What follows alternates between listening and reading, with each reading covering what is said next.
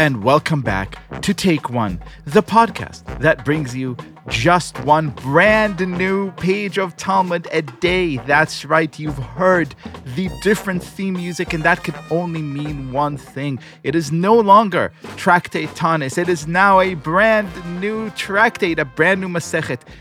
And this one, I don't want to play favorites, but this one is is way up there in my own personal hit list. Masechet Megillah. It is so wonderful and so packed with rich and strange beauties.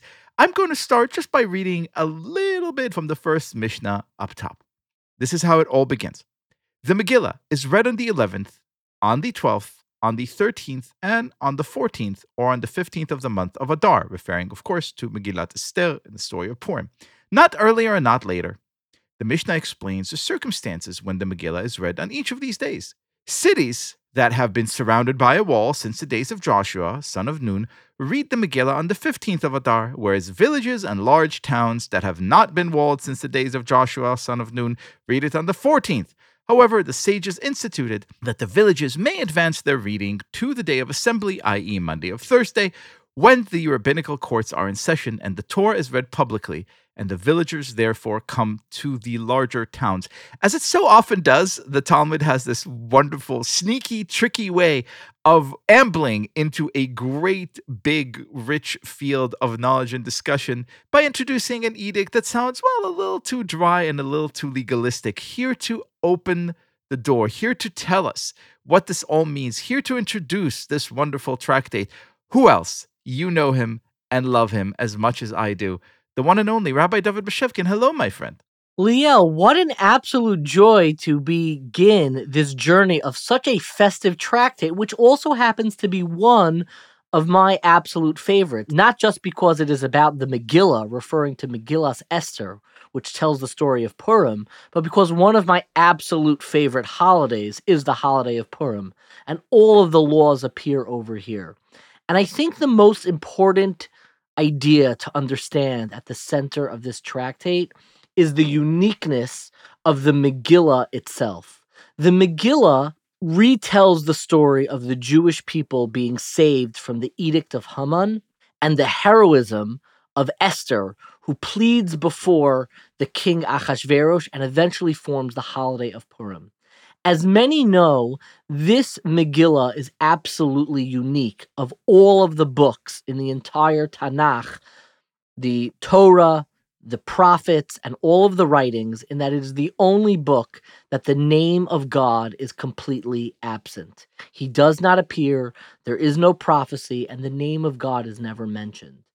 And what's really fascinating throughout this tractate is that this book, without the name of God, is actually treated in many ways like the Torah itself.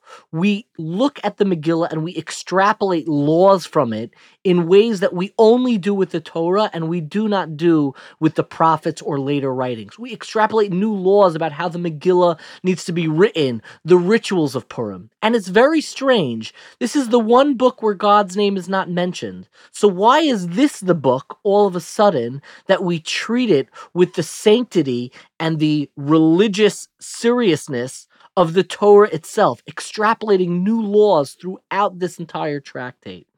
And what I think this tractate is all about is the formation of the interpretive community of the Jewish people.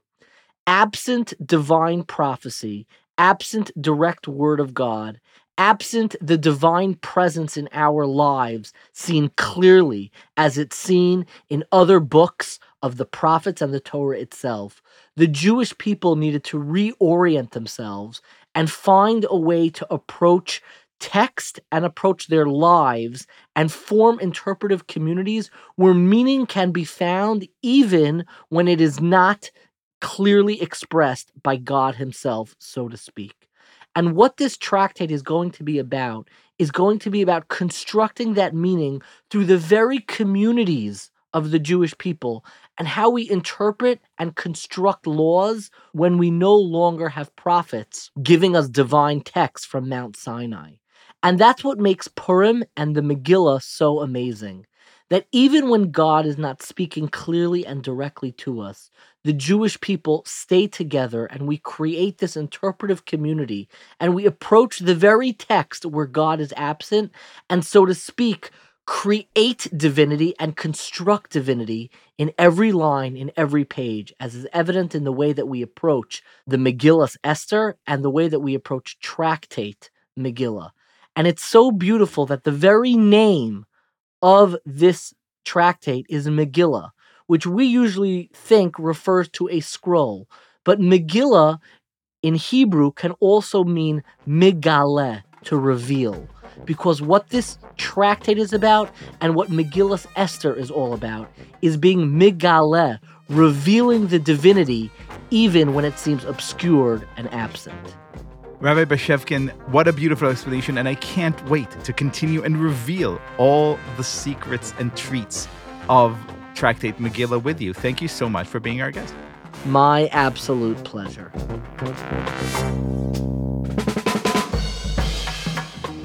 This has been Take One, a production of Tablet Studios. If you enjoy this show, and I hope you do, please go and rate and review us on iTunes or whatever platform you use to listen to podcasts.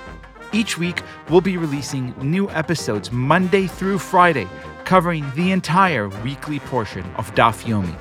I'm your host, Liel Leibovitz, and our producers are Josh Cross, Sarah Fredman Ader, and Robert Scaramuccia, with help from Quinn Waller. For more information, go to tabletmag.com slash take one or email us at takeone at tabletmag.com.